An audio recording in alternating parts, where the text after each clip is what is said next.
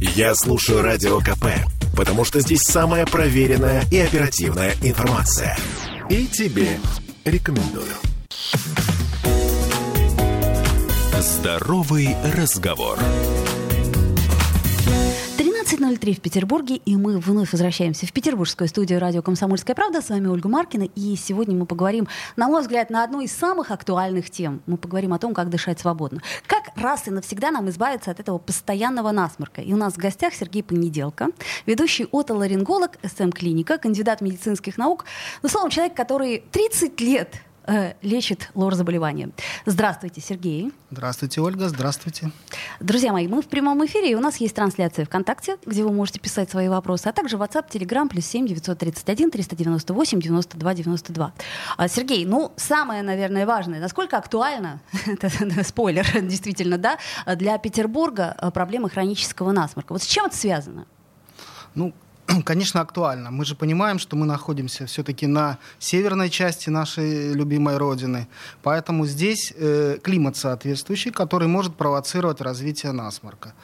Поэтому мы об этом заболевании идем рука об руку постоянно, то есть наши жители города. Э, насморк э, достаточно распространен среди жителей Санкт-Петербурга, и это может быть острый насморк, который развивается вследствие вирусных заболеваний э, в сезон э, вирусов, а также хронический насморк, который имеет более сложные причины, в том числе аллергические, э, инфекционные, ну и другие, связанные с наследственными факторами или анатомическим строением лор-органов. Ну, об этом мы сегодня поговорим. Мы, насколько я понимаю, сейчас самый разгар сезона, а, как вы это назвали, острого насморка. Да, э, как раз сейчас у нас, слава богу, нет уже пандемии коронавируса, да, который тоже сопровождался насморком у ряда пациентов, э, но есть другие вирусные заболевания, в том числе грипп, риновирусы, они так и называются, рина, нос, угу. то есть которые живут в носу, и они вызывают насморк. Понятно, что многие люди сейчас страдают острым насморком, который может сопровождаться переходом более длительные проявления насморка, как то заложенность носа, выделение слизи из носа э, на более длительный период. И тогда он может перейти в хронический насморк. Э, слушайте, я вот помню с детства такую поговорку, что э, если лечить насморк, то неделя, если не лечить, то 7 дней. Это правда или нет? Да, конечно, это касаемо острого э, вирусного заболевания, сопровождающегося с назофарингитом или острым ринитом, то бишь насморком. Тогда действительно этот симптом может ограничиться семью днями. То есть происходит воспаление по классической схеме, угу. отек, покраснение слизистых, э, повышенная продукция слизи как защитная реакция организма. Отек проявляется нарушенным носовым дыханием. Слизь, понятно, вытекает. Чаще у взрослых она все-таки вытекает в носоглотку, угу. то есть уходит в горло, и мы ее не видим. Но при этом, конечно, э, многие пользуются платочками, и характерные натертости кожи у таких людей людей под носом, да, могут сказать о том, что идет острый ринит.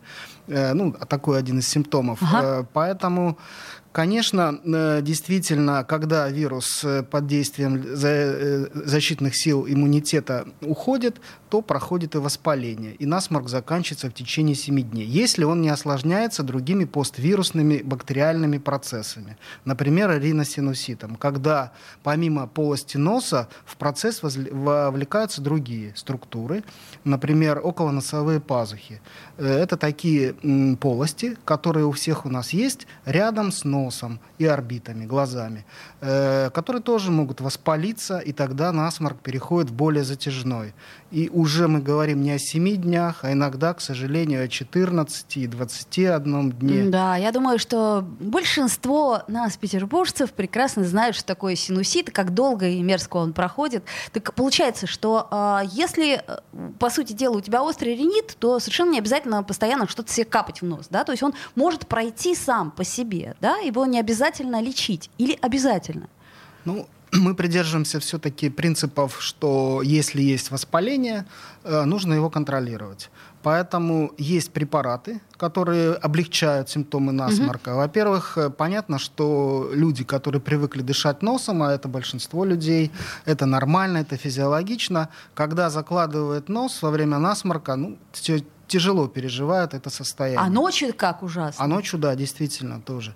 Э, тяжело, и спать невозможно. Угу. Поэтому, конечно, необходимо применять сосудосуживающие капли, э, которые, к счастью, э, обычно помогают в короткий период. То есть, э, используя эти капли, мы не должны э, этим лечебным средством э, слишком долго пользоваться. То есть по назначению врача рекомендуется закапывать в нос сосудосуживающими каплями, ну, наиболее известный там нафтизин, например, угу. не более 7 дней, чтобы не было привыкания слизистой. Это другой э, побочный эффект использования. И, конечно, промывать солевыми растворами.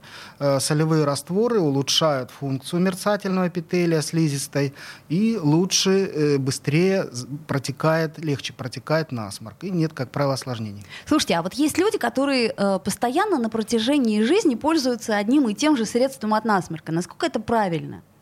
И нужно ли их менять? Ну, к сожалению, вот как раз об, об этих людях я и хотел дальше остановиться. Это уже хронический насморк. У таких людей, если ты на протяжении всей жизни, имеется в виду каждый день? Ну, как-то вот я просто встречала и среди своих знакомых, которые все время ходят с какими-то каплями, причем они одни и те же, эти капли. Ну, это называется уже медикаментозно зависимый хронический аллергический ринит, который необходимо, в общем-то, лечить. И капли — это как раз то средство, которое вызвало эту зависимость. То есть острый насморк прошел, но по какой-то причине человек продолжил закапывать этот препарат, и слизистая привыкла, то есть она уже не может нормально функционировать без этих капель. То есть требуется постоянная доза закапывания. И, к сожалению, эта зависимость, она может длиться годами. Уйти с нее иногда без операции очень тяжело. Даже так? Да. То есть, э, короче говоря, вот эти вот четыре дня, которые нам рекомендуются, да, не более четырех дней сосудосуживающих капель, это очень важно, и на это важно обратить внимание. Ну, семь дней максимально. Максимально семь. да. Так, а как нам вообще определить, в какой момент насморк переходит в разряд хронических? То есть, если, э, предположим, после семи, ну, ну хорошо, десяти дней он ну, продолжается, и ты уже как-то к нему привыкаешь. Я правильно понимаю? Да, здесь э, такой момент. При хроническом насморке вот этот переход от острого к хроническому может произойти незаметно. Потому что если насморк протекает больше 7 дней, нужно обратиться к врачу. То есть причина в этом какая-то есть. Э, это не просто так. Либо мы получаем вот эту медикаментозную зависимость и вынуждены закапывать, это одна история. А может быть развивается риносинусит, о том, о чем мы с вами говорили, воспаляются mm-hmm. пазухи. И тогда это уже другой насморк, и друг, по-другому лечится, не просто каплями и промывание соленой водой. Да? Это требует уже участия врача, рентгеновского исследования и, в общем-то, антибактериальной терапии при тяжелых формах риносинусита. И требует обязательного осмотра врача. Либо это еще какая-то история, связана с аллергическим воздействием. Вот, я хотела спросить, а как отличить аллергический насморк от острого ринита? Э, иногда не так-то просто. Если ты первый раз, например, сталкиваешься с аллергией, ну вот да. у тебя ее никогда не было, а тут вдруг не, ну, иногда это сопровождается, если это активный аллерген, и впервые человек с ним столкнулся, особенно при сезонных формах аллергии, mm-hmm. когда это связано с цветением, э, либо же это какие-то животные, на которые есть аллергия, раньше человек не знал об этом, ну, или да. она сформировалась у него, произошла сенсибилизация организма, тогда будет и слезотечение, и ринорея, то есть выделение слизи. То есть это как-то все протекает достаточно остро, и становится понятно, что вы с чем-то проконтактировали делали. Это первое. Второе, аллергический ринит, эм, он всегда э, сопровождается изменением и лабораторных анализов. Э, то есть, конечно, тоже нужно обратиться к врачу, отоларингологу mm-hmm. или аллергологу, э, и вам проведут исследования. Можно посмотреть и носовой секрет, там тоже могут быть изменения. Анализы крови сдаются, в которых тоже мы видим изменения, связанные с аллергией в том числе специфические аллерготесты, которые покажут, что у вас есть э, определенный какой-то набор антигенов, ну, аллергенов, угу. на которые вы можете давать такую реакцию. Так, а просто на острый ринит э, можно ли использовать, не знаю, там те же антигистаминные средства? Ведь отек же снимает, по идее. Да, конечно, можно использовать. То есть, и, как правило, люди, уже зная об этом, начинают активно использовать эти препараты. Э, но, к сожалению, не всегда это помогает. Да, облегчает ситуацию, угу. но мы не разбираемся в проблеме. А, то есть, получается, это мы снимаем симптом, да. но не, не понимаем, да. в чем, собственно, основной Конечно. корень проблемы. Конечно, то есть это так же, как сосудосуживающие капли. Мы закапали, задышал нос хорошо, причина нам не ясна, но нам но нам на работу надо. Да, нам на работу надо. Понятно. Так антигистаминный принял, стало лучше, а что в причине, не ясно. Ну вот, к сожалению, э, все наши э, программы «Здоровый разговор», они прежде всего направлены на профилактику. Потому что когда ты уже заболел, э, и ты понимаешь, что брать больничный тебе не хочется, и ты заливаешься всякими там и каплями, и растворами, и прочим, прочим, прочим, я так понимаю, что у нас это ослабляет в общем иммунитет. Я имею в виду общий наш российский иммунитет. И как-то вот мне бы хотелось, чтобы мы переломили внутри себя эту ситуацию, что насморк это тоже серьезно. И, в общем-то, неплохо было бы обратиться к врачу. Да, безусловно. Особенно затяжной насморк, который идет больше 7 дней. Вот здесь обязательно надо обратиться к врачу, потому что там много подводных камней камней, извините. А, я напомню, друзья мои, что мы в прямом эфире, и что нам можно писать в трансляции ВКонтакте, пожалуйста, пишите туда, а также плюс 7 931 398 92 92, это наш WhatsApp, Telegram, или звоните 655 50 05, наш телефон прямого эфира. Ну вот у нас уже есть вопросы, какие капли в нос не вызывают привыканий, каждый раз проблема, во время простуды капаю в нос, потом не могу отвыкнуть. Что делать, если после ковида так и не вернулся запах? Очень неяркий звук. Но вот это, кстати, серьезная проблема. Я думаю, что мы э, вернемся через несколько минут после паузы и обязательно поговорим об этом, потому что ковид у многих, к сожалению, не до конца вернул э, запах. И это действительно проблема. Здоровый разговор. Слухами земля полнится. А на радио КП только проверенная информация. Я слушаю «Комсомольскую правду» и тебе рекомендую. Здоровый разговор.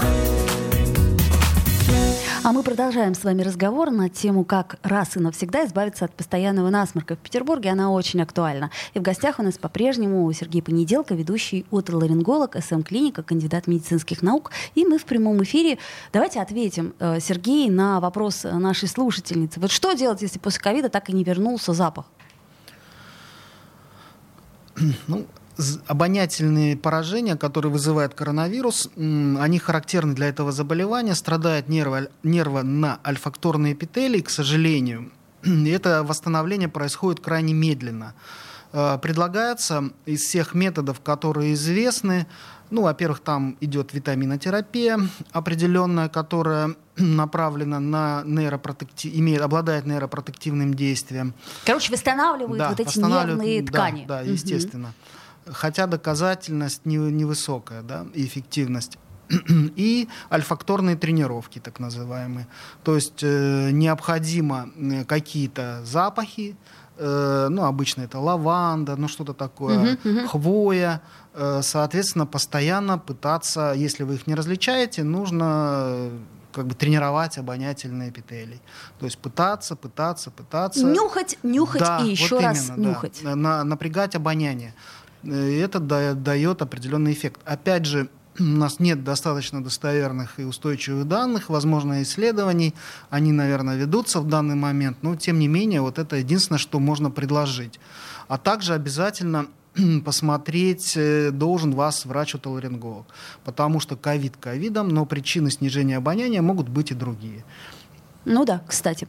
А, давайте вернемся к хроническому насморку. И вот давайте попробуем разобрать несколько причин постоянной заложенности носа. Насколько я понимаю, у нас народ терпеливый, он может очень долго терпеть хронический насморк.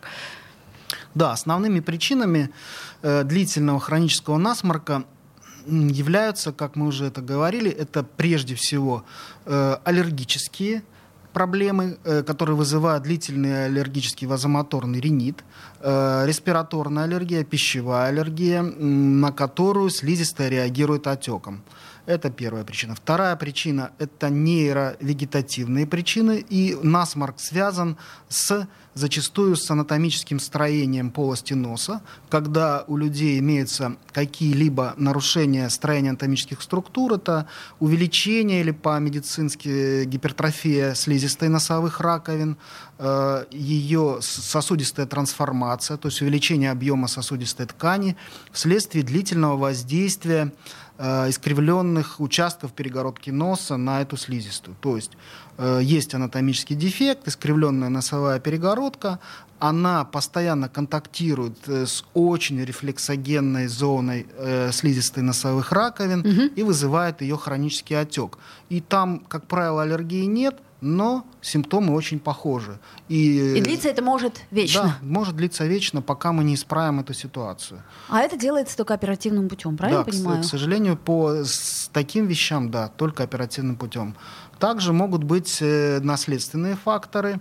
Зачастую они сопутствуют э, другим аллергическим заболеваниям верхних дыхательных путей, например, бронхиальной астме. Это хронические полипозные риниты, риносинуситы, когда в носу формируются э, такие образования, как полипы. Они тоже вызывают и заложенность, и ухудшение проходимости воздуха через нос, и э, слезотечение. Слушайте, а вот аденоиды и полипы это одно и то же или нет? Ну, это не совсем одно и то же. Адено... А что такое аденоиды вообще? Аденоиды – это патология в основном детского возраста. Это увеличение нормальной носоглоточной миндалины, которая характерна для детского возраста. Обычно это происходит до 9 лет, пока они растут. Э, а растут они потому, что это становление иммунной системы ребенка. Угу. То есть воздействие вирусов, которыми ребенок сталкивается, прежде всего вирусов из группы герпеса, это Эпштейн-Бар вирус, цитомегаловирус, вызывает э, гипертрофию этой ткани. Поскольку... Ну, то есть защиту, да, да, да, увеличение, да. увеличение. Увеличение, да. Да, с одной стороны, это как бы помогает избавиться от вируса, угу. прекратить его острую фазу, а с другой стороны ведет э, к обтурацию или закрытие носовых ходов у детей. И тогда, конечно, в, не, в некоторых случаях приходится их удалять. То есть прям резать аденоиды? Ну, там не совсем резать, методики разные. Сейчас мы используем и лазеры, Э, и другие инструменты, холодно-плазменную абляцию. То есть э, достаточно все это бескровно, под общим наркозом, безболезненно, ребенок ничего не ощущает и очень быстро начинает дышать. То есть такая эффективные методы есть у нас. Ага, понятно. А, то есть э, очень внимательно к этому относиться, и родителям стоит принимать решения, да? Да, конечно. Угу. Так, ну давайте еще э, поговорим, а, какие в зависимости от причин могут быть методы лечения хронического насморка. Ну, как всегда, прежде всего нужно выделить э, методы наиболее вернее, наименее инвазивные, это консервативные методы лечения. Если аллергический ринит, то это вообще удел, в принципе, аллергологов.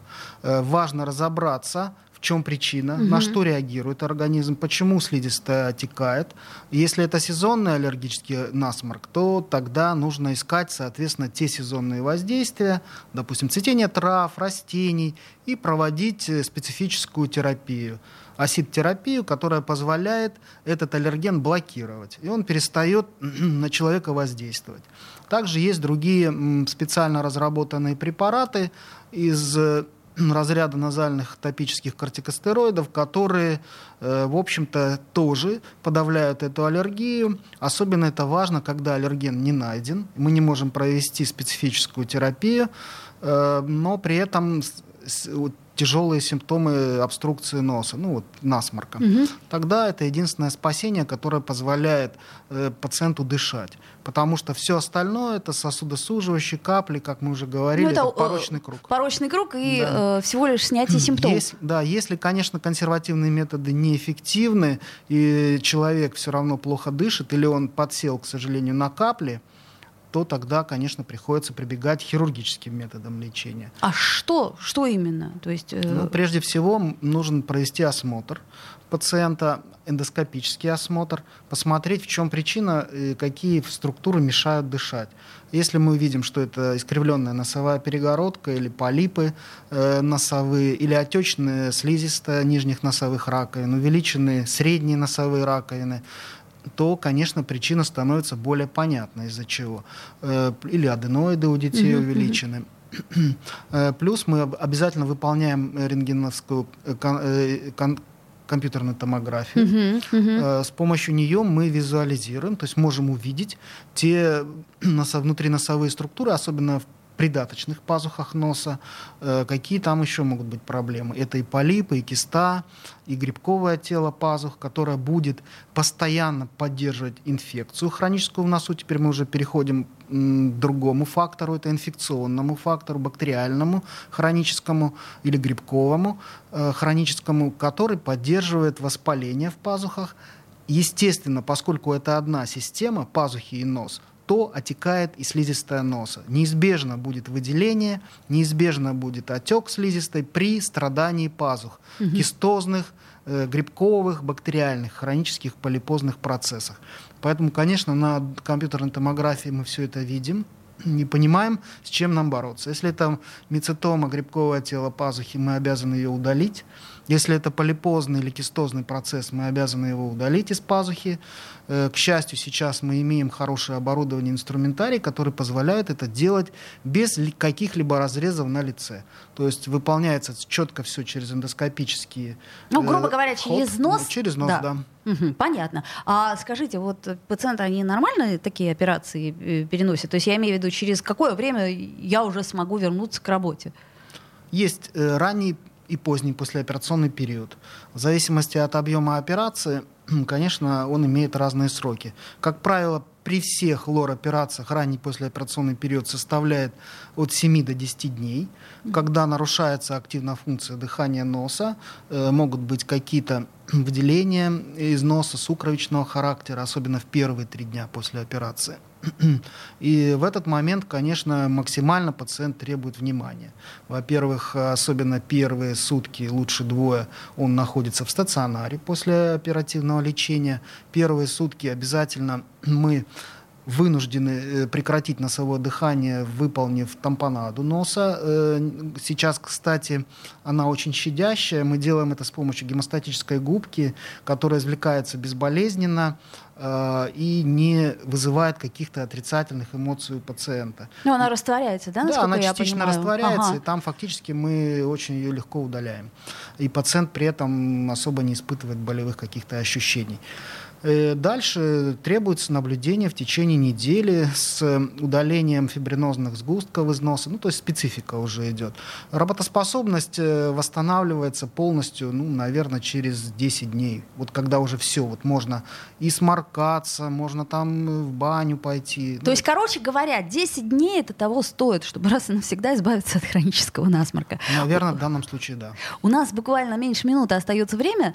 А, ну давайте попробуем какой-то университет универсальный совет все-таки дать нашим э, жителям северной столицы? Как вовремя обнаружить проблему и как не довести себя до серьезных э, лор-проблем?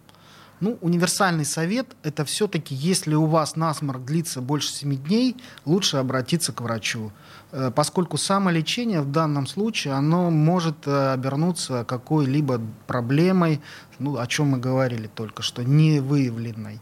То есть э, врач, конечно, разберется, потому что просто так э, начать капать капли длительное время, это приведет к тому, что сформируется хронический медикаментозно зависимый ринит, и будет плохо. Друзья мои, помните, что за свое здоровье прежде всего отвечайте вы сами, а врачи лишь всего лишь нам помогают сохранять его. Это Сергей Понеделко, ведущий отоларинголог СМ-клиника, кандидат медицинских наук и уже 30 лет лечит ложь заболевания. Спасибо. Будем здоровы. Здоровый разговор.